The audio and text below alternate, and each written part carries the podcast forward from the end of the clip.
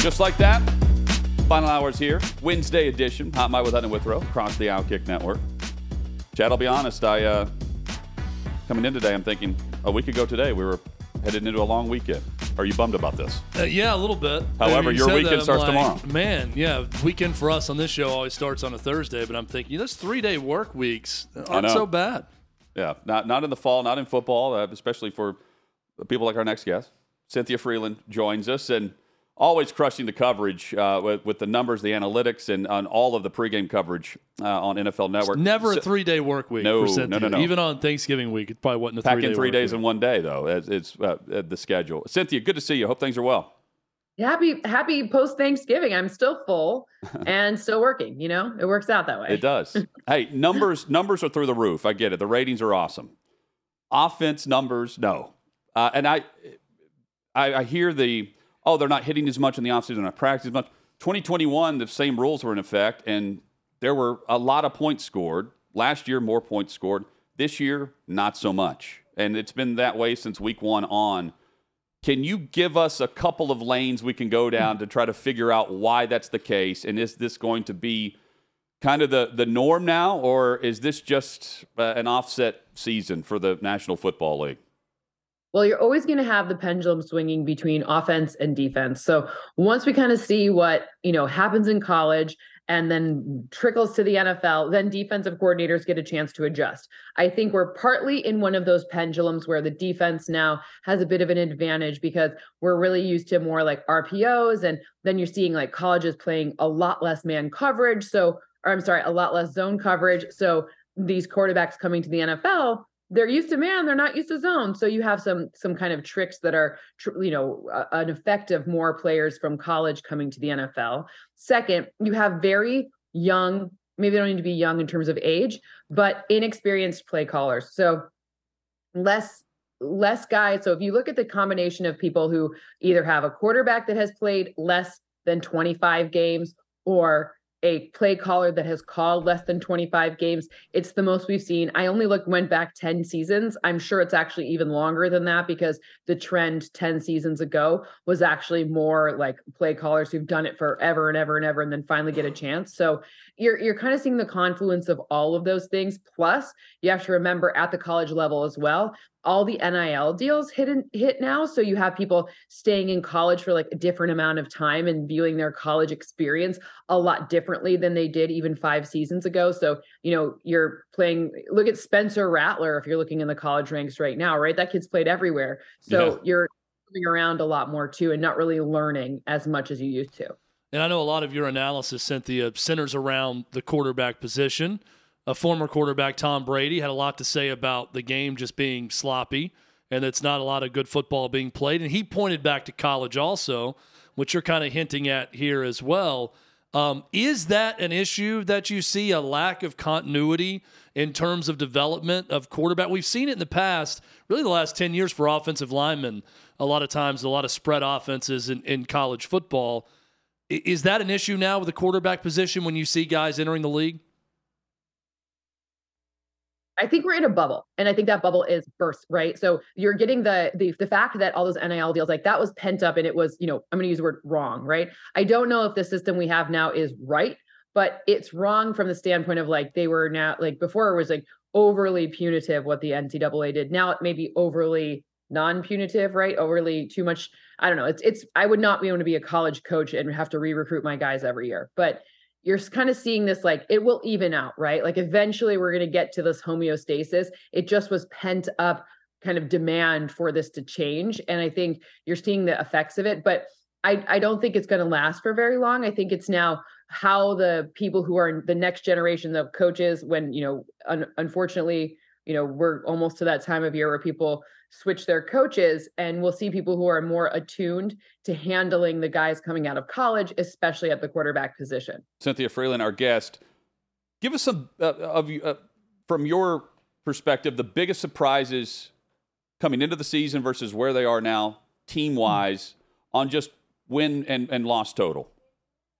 Well, I'm going to start with a disappointing one. I mean, look, injuries are a huge deal in football always, and your ability to overcome them is always everything. But, you know, the fact that right now like the Falcons and probably Saints, one of the two, will be in the playoffs and the Bills won't be. Like yeah. that is wild to me with, with the amount of talent that the Bills offense has and defense, but the defense obviously is really banged up. So it's just wild to me, like this fall from kind of grace without their, and, and still have their quarterback, right? Like you, the Bengals, you're kind of like, well, I mean, there's no Joe Burrow. So, okay. Right. Like, you know, other, other teams are like that. So that one's kind of been like a, a, a sad surprise. I want to see better play kind of top to bottom, but you know, that it is what it is. Right. And then, you know, in the A F C, obviously the Texans, you know, I, I yeah. don't know if anyone's expecting, obviously, you know, you pick twice in the first three, you're going to have some changes on the team, and they acknowledge that it's not where they needed to be. And you're playing a fourth place schedule, which I know people are like, oh, it's not that different. Oh yeah, no, it actually is different. Three unique games against fourth place teams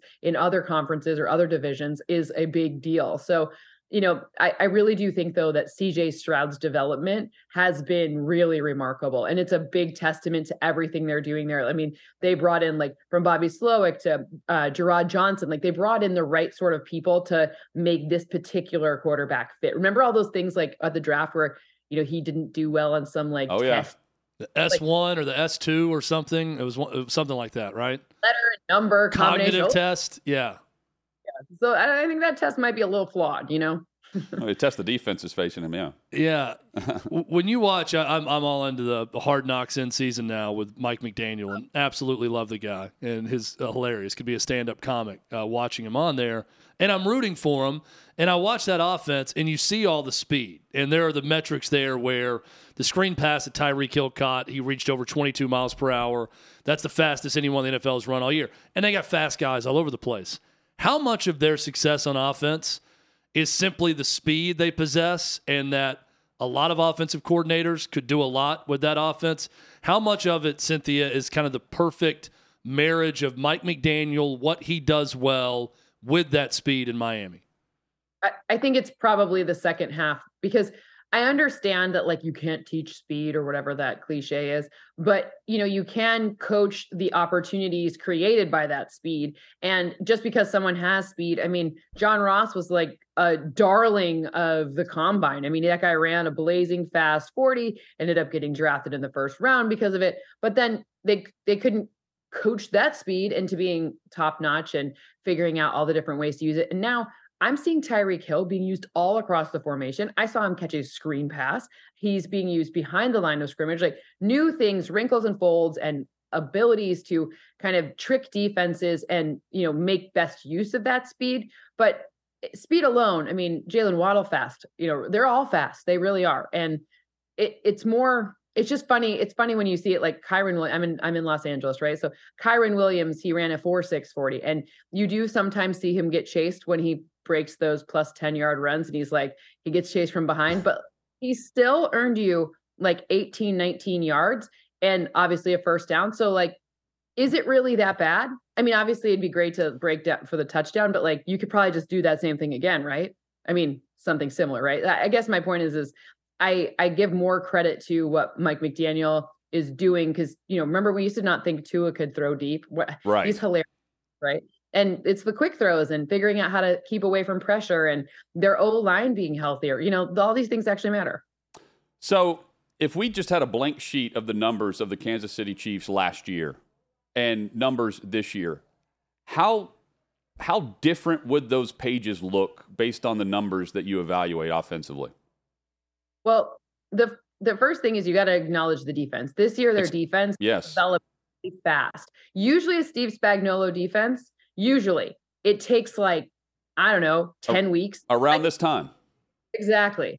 And that happened a lot quicker. That will change a lot of your abilities on offense. Now, the thing we didn't see in the beginning of the year that we're starting to see was really leveraging the running back position. I mean, it's just two games now where Isaiah Pacheco had twenty touches. I know they have more than one running back, but they weren't really relying on the run game. And then you see it's, it's no coincidence that in the same game that Rashee Rice like really figures out that like crossers actually work against a reeling uh, Raiders defense that, I mean, they cut Marcus Peters. They were missing one of their safeties. Like, uh, you know, they figured out some stuff and they just kept going to it. It was, a, it was literally a crossing route. Like it's, it, it's a thirty-nine yard touchdown that he did all the work for. Right. So the point is, is they weren't taking the easy stuff when it was there. And then they were forcing these like crazy passes that, you know, weren't being caught, and, and they're, it's not that different. You know, it's, it's marginally different from last season. And I think actually in many ways, the O-line's played better. I know that their right tackle gets a lot of penalties called on him. He's, he's gotten better in recent weeks, but they're doing a better job of protecting Patrick Mahomes. And the, now that the run game seems to be kind of coming into place, I think we're going to see a bigger development in terms of like, you know, the actual points per game. I'm trying to remember that. I don't think the, the finish to their schedule is all that brutal. Baltimore's is. Uh, Jacksonville, they're playing the first place schedule because they won the South last year. Uh, as we begin the the, the the the path towards the playoffs, and it's wide open right now for the A F C's number one seed, where does it set up well for these franchises, and who do you look to to really take that next step at the very top in order to claim that spot? Well, I'm curious with the Ravens. Now, in this, I am assuming interim period until Mark Andrews comes back. We haven't heard anything to the contrary. So a couple more weeks, maybe three, four, you know, he's, he said, they said four weeks, whatever. So yeah. a couple more. I'm curious if they can keep the pass catching game strong. I mean, you saw Zay Flowers on that game winning touchdown. That was a handoff. That was a run play. And I think that if you're going to be in the A F C, which is so much more difficult than the N F C, you really have to make sure that your pass catching game is on point. So, I mean, Odell Beckham Junior is having a, a, a good season, but he's not inspiring the kind of fear that he used to. So can they get just a little more push from those pass catchers until Mark Andrews comes back? And that would set them up really well, kind of going into the playoffs, because they've got a great defense this year. You're not going to go very far if your defense isn't good. This, this is a, you, you, we brought it all the way back to what we first were talking about, but your defense actually matters this year, maybe even more than it has in probably three, four seasons. In the N F C, we get Philadelphia, San Francisco, they match up this week. I want to buy into Dallas. I really do. I've been really hesitant on it though. Um, should I, are you?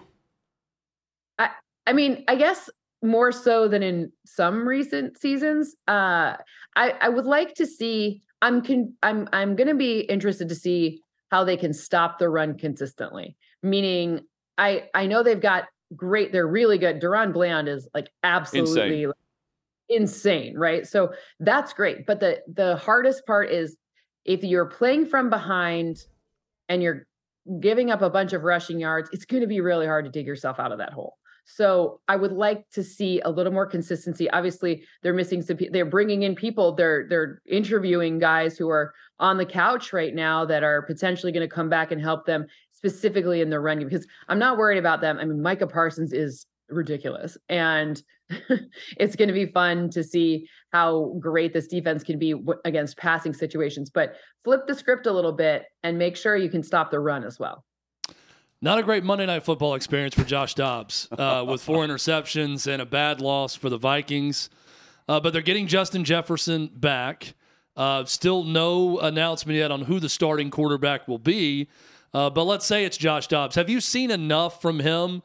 And now you pair that with the return of Justin Jefferson to think that maybe there's a chance this could be a playoff team? Or have you seen enough in the other direction, uh, with Monday night being one of them, to say probably not going to happen? You know, I wouldn't be surprised if it's Nick Mullins, if I'm honest. Wow.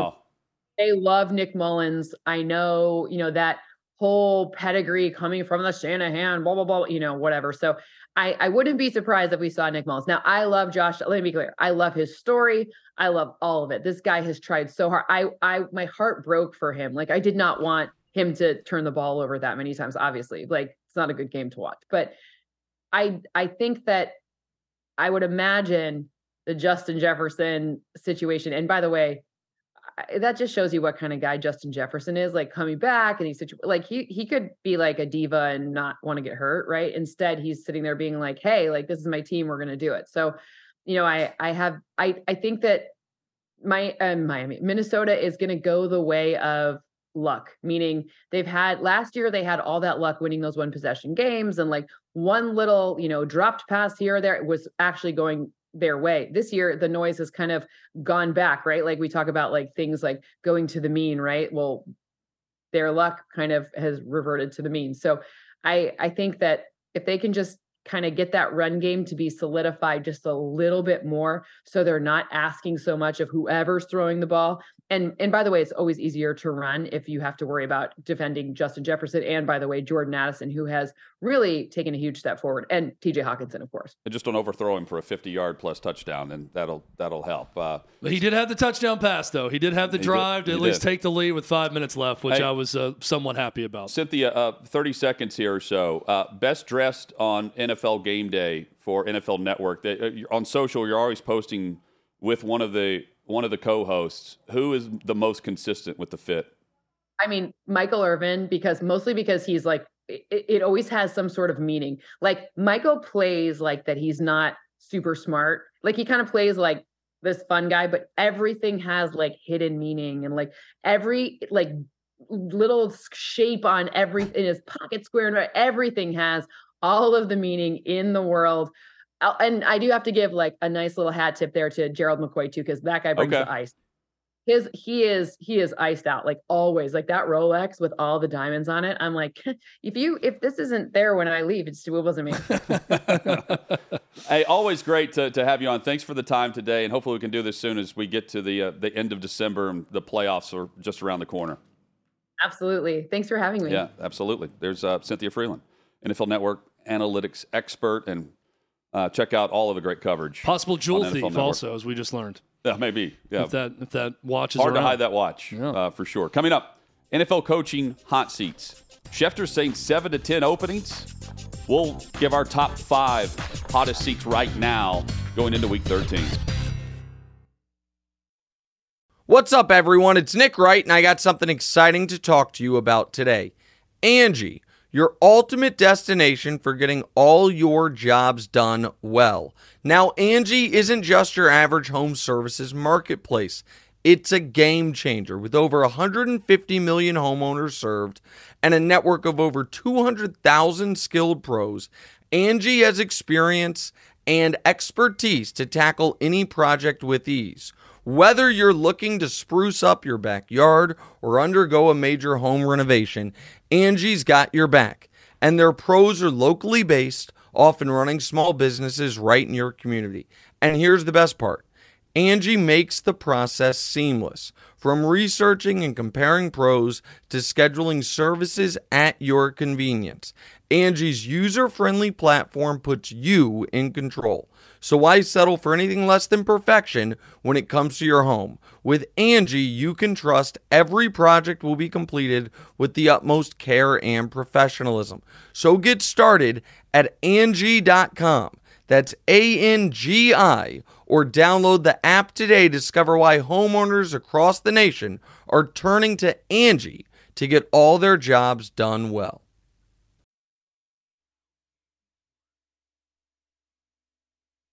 Our thanks to Cynthia Frelund for joining us.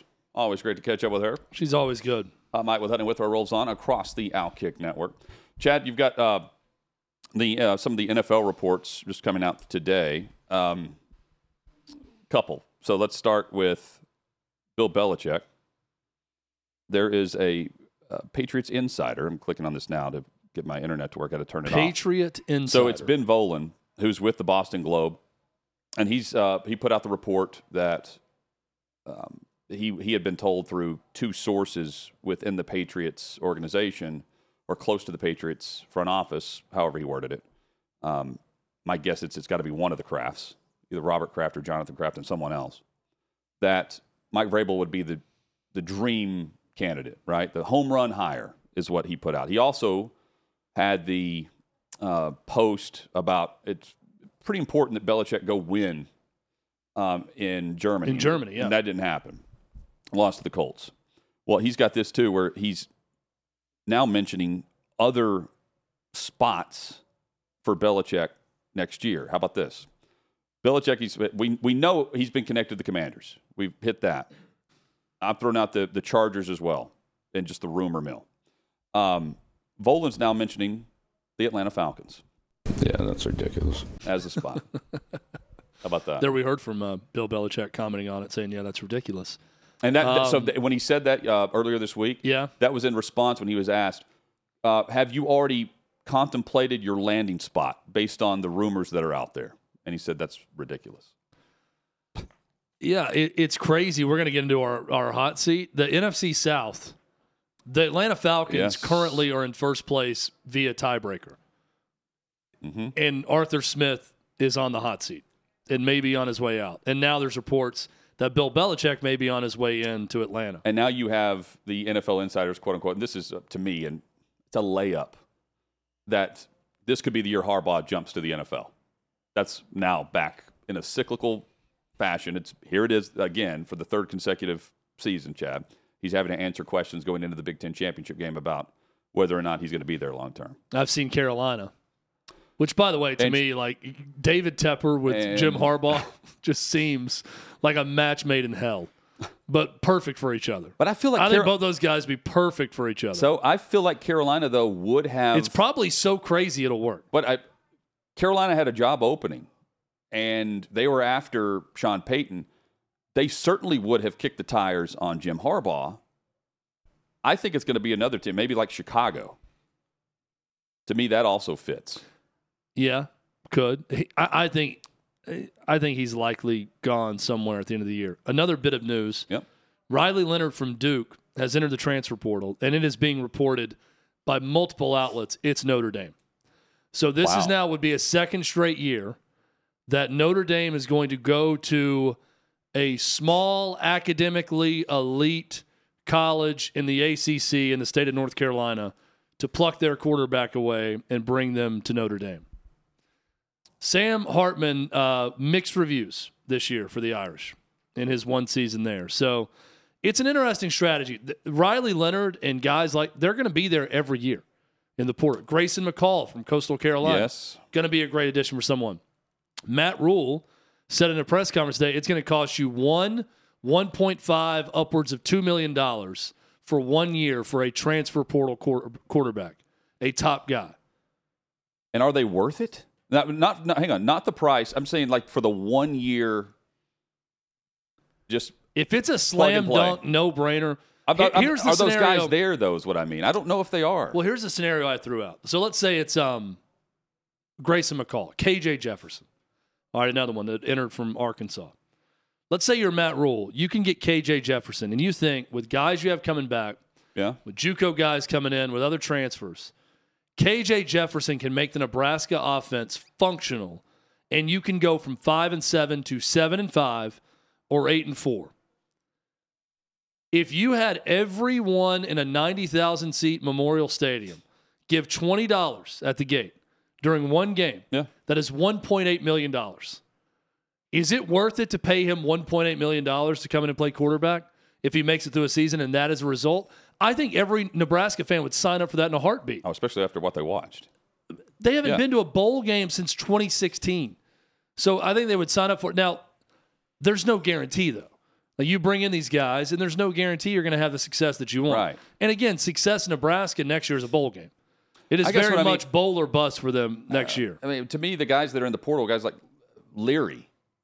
At, yeah, you know, at Kentucky, who was one of the top guys last year, right? But like, is that is that value worth the effort for that one year? And then you're back in doing it again, right? Like that. That's where I, I think it's. We mentioned the buyouts and how you're guaranteed certain money to fail. You're just looking to stay alive for another season, yeah, year to year. The Pittman's doing that by bringing in. Uh, Former coach at Arkansas, Bobby Petrino. Yeah. Thank you.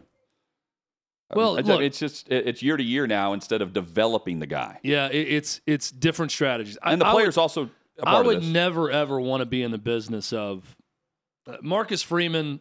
You know, we'll see what happens, but I would not want to be in the business of every year a different transfer quarterback. I know for one year. I like, agree. D- stop renting and buy. Right? You're, you, at this point, you're renting. But sometimes you have to because the quarterback's leaving. They're entering the portal just to see what they can get. Yeah, you know. Well, but you don't Look have to be the, you don't have to be the one to take them.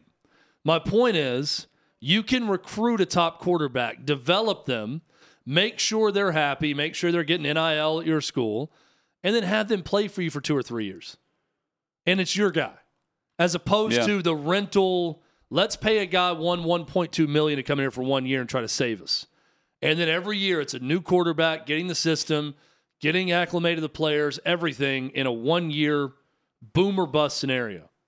I, that's not the way to ultimately go about it. You got to recruit a guy at some point out of high school. Yeah. Um, but also, you know, if you're Washington or Oregon, you're saying, hey, it's worked. Let's... But it's worked for Oregon. Why? Bo Nix, this is not a one-year thing. I mean, he's been there three years. So he's done very well. He's a high, he may be the Heisman winner this year. Jaden Daniels, two years. I, I'm talking about this fourth, fifth-year guy who comes in for a year to be your safe. If you're going to take a guy that's a freshman or who, you know, has got three years of eligibility, you're going to start for two or three years, yeah. I'm talking about the one-year rent-a-player scenario that we've seen now at Notre Dame for multiple years. Chad, um, we're not going to see many of these N F L coaches uh, at their current spot for multiple years. We've got the N F L hot seat discussion here. We've listed our top five. And I think every name in my top five is going to be either with another team, I'll say the, the name on this list later, or just on the outs coordinating somewhere uh, a year from now. Number five on my list for the hottest seat is Dennis Allen in New Orleans. You are handed another season, and you also have Derek Carr. You have Alvin Kamara, who's suspended, what, the first three games of the season? But beyond that, you have talent. Olave's back. Uh, certainly at receiver, you should be able to spin it. Defensively, one of the best scoring defenses last year, and came back this year, and they've been fine. This should be a winning season, and right now, they're a part of a losing division where it doesn't really matter who wins. They're one and done in the postseason. Allen's out, and he's number five on the hottest seat because, I mean, it's hot, but I don't think it's so hot that he's getting fired midseason. Yeah, of all the teams in the N F C South, I feel like New Orleans and one other one that I'm going to mention has the right to be the most disappointed the way the season has gone based on who they have on the roster and their division and expectations, yeah. Right? And their opponents. Yeah. Number five for you? Am I going now, number five? Okay. I'm going to stay in the division. Todd Bowles uh, with Tampa. Uh, it, it's not been good. Baker Mayfield, decent start, not going well. We're going to get into this division some more, but I, I think this is one that it's pretty clear the Tom Brady bump obviously helped, right? Yes. And then the Tom Brady disappointing year didn't help. And there's not been the bump back up for Todd Bowles that you want to see. I don't see the direction of this team heading in the right way. I think the powers that be in Tampa are going to see it the same way. Hutton, if it's what Adam Schefter said, seven to ten coaching changes, yeah, he's one this of them. Is going to be one of them. So, so I'm putting him fifth on the list. I don't have him in my top five. Uh, we had the discussion, though, uh, was it early last week, about whether or not we'd see more than seven coaches fired, and I took the under because normally guys just keep their gig for another year. I think Bowles could, just based on the one-year experiment at quarterback uh, that we've seen. But, again, divisional play, winnable based on that. Chad, I think right now I would lean more than a fifty percent chance he's he's out. Uh, number four for me, Bill Belichick. Again, just I think this is already done. I think there's a parting of ways. You just the tone and tenor of the organization tells you that Belichick's not back. And that's what we hear from Belichick. He's not going anywhere uh, until after the season. Bill Belichick's out, and it's been a disaster over the last two years. It appeared as though the rookie year of Mac Jones was on the path of future success. Went to the postseason uh, based on the alternate uh, where no one's wanting to play in the Pro Bowl. Mac Jones was a Pro Bowler that year. And, again, uh, actually put up numbers that didn't have us using Mac Jones as the quarterback we don't want to watch anymore if we're having that discussion. It's turned into that, and it's because of his head coach and how they treated the situation a year ago. And Bill O'Brien is just sitting around waiting in New England. So number four on my list, staying in the N F C South for me, Dennis Allen with the Saints. I didn't think the Saints were great coming into the season, but I thought they were the team that was clearly going to win the N F C South. They could still win that division, but it's been way too much of a struggle now for, for Dennis Allen. So I'm putting him higher on the list than Todd Bowles for that reason. Expectation higher for the Saints coming into this season than what the expectations were in Tampa. Give me Dennis Allen at number four. Number three for me, Chad, uh, Ron Rivera. And this comes down to what Josh Harris said prior to the season. Nice guy. He had a chance to catch up with Ron Rivera. Really likes what he's done and overcame despite all of the hurdles and mountains, really, that he went through with all the distraction with Daniel Snyder and everything else within the organization. But Harris also added, it ultimately, though, is about wins and losses. And while they win just enough to have a mid mid-round or mid-tier first-round pick, um, I'm looking at what they have, and it's not enough to get to the postseason. Commanders, they keep falling in the standings. He's going to fall out of the coaching job there in Washington. Number three for me, Matt Eberflus with Chicago. Yeah. What a bad situation. Good win for them on Monday Night Football in Minnesota, but Alan Williams, the defensive coordinator, still don't know what all's going on with that. You got other issues going on. It's a team trying to move into a new stadium. They need a fresh start badly. Regardless of how much of the blame belongs to Eberflus versus Justin Fields versus Ryan Poles versus ownership, I don't care. Yeah, they got to change. They have two first-round picks now. It starts with the head coach. Yeah. They, they need a fresh approach. They need a new everything with the Bears. Matt Eberflus, I believe, absolutely gone, but third on my hot seat list. Yeah, I mean, yeah, you can put up the, the next two for us because I think they're very similar because I'm, I'm right there with you. Uh, I've got Eberflus right ahead at number two for me, and you've got Rivera number two for you, I believe. Yeah, for all the reasons you uh, mentioned. Number one, shall we just say this in unison? It's Brandon uh, Staley. Drum, drum beat. It's Brandon Staley. Yeah, it's the guy that's going off the reporters after games uh, that suddenly we know what his voice sounds like because he's angry about his defense being questioned. He's they, gone. They are thirty and thirty overall since they drafted, the Chargers drafted Justin Herbert. In those sixty games, the Chargers have scored one thousand five hundred eight points. They have given up defensively one thousand five hundred seven points. With Justin Herbert, they have scored exactly one more point than they have allowed since he was drafted in twenty twenty. This was the put-up-or-shut-up year, and right now they're four and seven, dead last in the A F C West in a division where the Broncos were one and five. They're dead last in the A F C West. He's a dead man walking. I don't think he even survives the season once they falter again, uh, which will happen. Uh, despite, I think, a great quarterback in yeah. in Justin Herbert. Hey, the one reason he's number one on my list is because of the quarterback. Yeah. Let's go through the rest of our teams. Matt Eberflus, Justin Fields. Ron Rivera has Sam Howell. Bill Belichick, Mac Jones, and Bailey Zappi. Dennis Allen, Derek Carr. Uh, let's see, Todd Bowles has Baker Mayfield. This guy's getting nothing done with what who everyone universally agrees is one of the top young quarterbacks in the N F L. Got to go. Second highest paid player in the league. He's got to go. And he will. Talking about a need for a fresh approach, it's Staley out for the Chargers. And so this is where the rumor mill really begins because I think Belichick is coaching next year. I don't think he's out of the mix and just throwing in the well, towel. Get a, get a good offensive coordinator. I, I would hesitate to hire Bill Belichick in, with okay, the Chargers okay. unless I know his Go offensive plan. Go get Josh plan. McDaniels and pair him with. Uh, I, I got to know his plan, and I got to I got to get Justin Herbert to sign off on it. Whoever that offensive coordinator is, I'm fine with it if it's the right O C. Plenty of open openings potentially. We didn't mention uh, what's going to happen with the Raiders. They've already got their opening. Details next.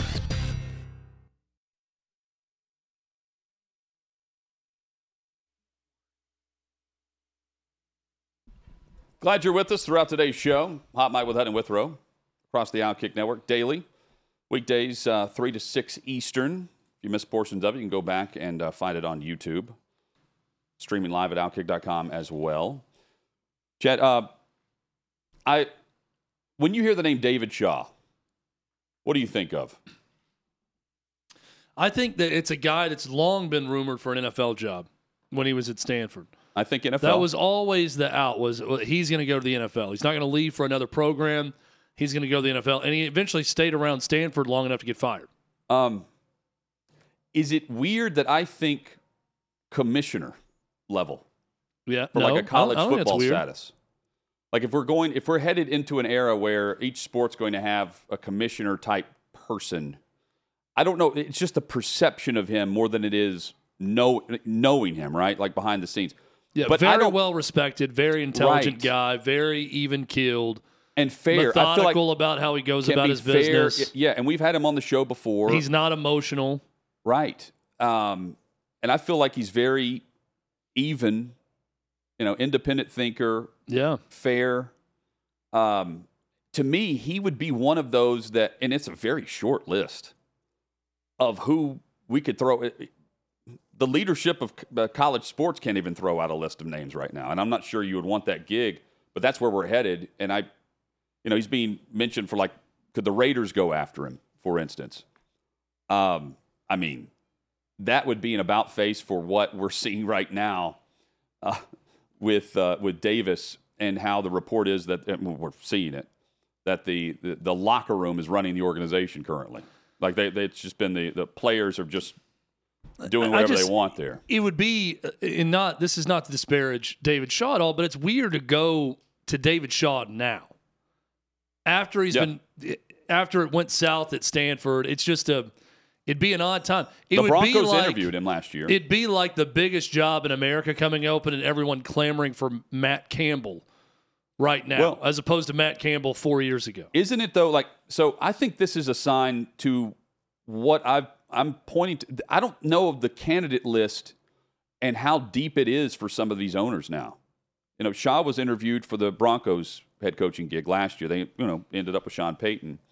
Um, but if you're if we're going to have seven to ten openings, where are you looking to? There's a, there are young coordinators across the league that yeah. will, that will be interviewed. There's also the Dan Campbells. There's the uh, uh, John Harbaughs, right. who had never called. He was a special teams guy, right? But had never been an offensive or defensive coordinator. I, I think there are plenty of guys like that that you can go find. Gerard Mayo before he's a coordinator. He'll be was in the one mix. That was rumored right. to be in the mix everywhere, right? So, I, but for every one of I those, I don't know hits, that I buy that. But for those hits, you end up with a list of seven to ten openings, right? Of guys that are either retreads or they were coordinators that are not head coaching material, like Matt Eberflus. Well, I'm trying to think of the retread that's even worthy of another go. Bill Belichick, Belichick. yeah. Um, but who's someone else that was fired recently that's maybe out of it right now? I mean, you can hire Rex Ryan to come back into coaching and be your head coach? No. I, I don't know who that person is. Well, it would. That you're clamoring to get back into the what, game. I, we haven't heard from this guy, Brian Flores, and that lawsuit that's still ongoing. He's the defensive coordinator in Minnesota.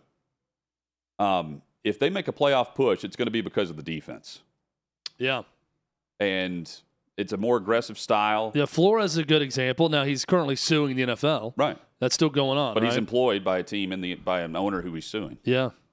So yeah, I mean it's it's gonna be it's gonna be interesting to see if it actually is seven to ten openings. Would he drop the lawsuit if he got hired? What if an N F L owner said, "We'll hire you, but you got to well, drop the lawsuit"? It may well. I mean, who knows what he would what he would do? I don't know why you would do it now and, and settle for that based well, on. Well, if you want to be a head coach, you've been. St- but, but, no, but he, hey, we're but he has been. We're going to show you we're not racist. We want to hire you. Yeah, but, um, it, but he let's was, drop the lawsuit. But the lawsuit is he was fired due to being the head coach in Miami. Yeah. I mean, and he was hired too. He's a the D C who he was with Tomlin last year, right? Yeah, yeah, yeah he was in Pittsburgh. Chad, um, Bradley Cooper. The, what, what magazine was it? Um, where it's like stars, they're just like us. There was that section in the was it Us Weekly or something with. All of our girlfriends. I'm not familiar with Us Weekly. Girlfriends so I'm not, in I'm high not school sure. would have. Yeah, I'm not. I'm not sure. Or their moms would have. When I was in high school, all the rage was Prince William when he was single. So it's been a while. I've been out of the tabloid game for a while. Uh, look up how many names Prince William has because he. I remember the wedding where they're naming. It's like when they introduce someone on Game of Thrones. Yeah. Slayer of Dragons. It's like first of his name. Louis, Richard, blah blah blah. Prince of Wales. Um, Bradley Cooper's telling Howard Stern, he's like, I, I will take. The Eagles winning, winning it all over an Oscar, hands down. He goes, maybe I'm sick, but I'm taking my team over personal achievement. That sounds like an S E C fan in any town right now. And it's a Philly fan. That's a Philly sports fan. And but, people that are surprised that's a by college, that. That's a college mindset. Yeah, and I know Howard Stern said, oh, you're lying. You'd rather have an Academy Award. I- I'm telling you, Howard Stern does not understand sports or fandom no. in sports, so he can't understand that. I, I totally get it with Bradley Cooper, and I totally believe him. Bradley Cooper's one of those actors that I will forever love and have a man crush on, because right out of the gates when I first saw him was in some of my favorite comedies of all time. Mm. He was Sack, the bad guy in Wedding Crashers, and hilarious in that role. And then he was in The Hangover, mm-hmm. and The Hangover trilogy, and it was Limitless. Terrific. Limitless is not a, good a comedy, movie. but but I mean, like the first two out of the game, I didn't watch him. He was on a, a soap opera at one point. Didn't watch him on Days of Our Lives or wherever he you was. You were watching Passions instead. Yeah, I'm a huge General Hospital guy. Actually, get it right. I watched Sorry. it with my nana, General Hospital, every day after elementary school. Passions, uh, Passions. Uh, short-lived one, I think. There was a witch on that one? Yeah. yeah it, I think all incorporated a witch at some point. Be sick out of school and Passions would be on. Bradley N B C. Cooper, though, had such a good run right out of the gates that I will forever love him. And it, he could do anything else that I don't like, and it's not going to matter. He's been in other good stuff, too. Um, Silver Linings Playbook, where he's a huge Eagles fan, is a good example. So love Bradley Cooper. Love him. See him in the suite with uh, Jeffrey Lurie. And the the Eagles ownership, uh, terrific. I spotted it right away before they even like highlighted him. Yeah, they did a shot up to the box. That's that's Bradley Cooper right there next to the owner. Transfer portal, uh, just hitting this again. It's going to be busy. It's going to be crazy. We knew that, Chad. I think that is part. Uh, there are a lot of factors. I think the portal, if we're going to go back to when N I L was just wide open, July twenty twenty-one. A lot of the excuses are, oh, they're you know they're staying because of N I L money, or you know they're moving around or whatever. I think it's mainly due to the quarterback spot and offensive line. But offensive line, we don't see a ton of movement, right? You have to develop those guys in your system, and yeah. by and large, you're loyal to your O-line coach, and the program you go to is more or less with your mentality and your identity. You're going to Nebraska as an O-lineman for a reason. Uh, same could be said for Michigan versus Ohio State, right? Um, I think all the movement within systems and all the coaching just carousels that that we see, I, I think that in large part is due to the lack of development we're seeing from the quarterbacks that then enter the league, and then they just kind of plateau and they struggle picking up on things. And it's unless you're the elite category where Trevor Lawrence right now has the Jags going for the number one overall seed, and things didn't go well for him in year one with Urban Meyer. He had to switch things. But you've got, uh, I mean, Bryce Young right right now, he's on his third offensive play caller. Right now. Yeah, not so helping that, him. That I think that, and he's not a transfer guy. But I, I think we're seeing that in college, and it leads to a, a lack of just – system guy is viewed as a bad thing. But I don't know if there are a lot of guys that can just plug and play in a system in the N F L currently. Well, what I don't understand is if it's like a one-time, you've got a hole in the system. What I mean by that is you have not developed a quarterback that is the clear heir apparent for your program and your offense. And you say, hey, we got a guy we got coming in, but we don't want to start him as a true freshman. We need a plug-and-play guy right away. Good. Yeah. Go find the top guy and pay him one point five million dollars or whatever to come in and – give you an eight and four season, let's say, or nine and three, if you're a good program, right? Go ahead and do that. I don't understand building an entire program around a quarterback a year, every year. This is the John Calipari five and dive, bring in five guys who are going to come in and go immediately to the N B A after this and get a bunch of one and dones. There's a law of diminishing returns with that. You have to have a program, and you got to develop quarterbacks within that program.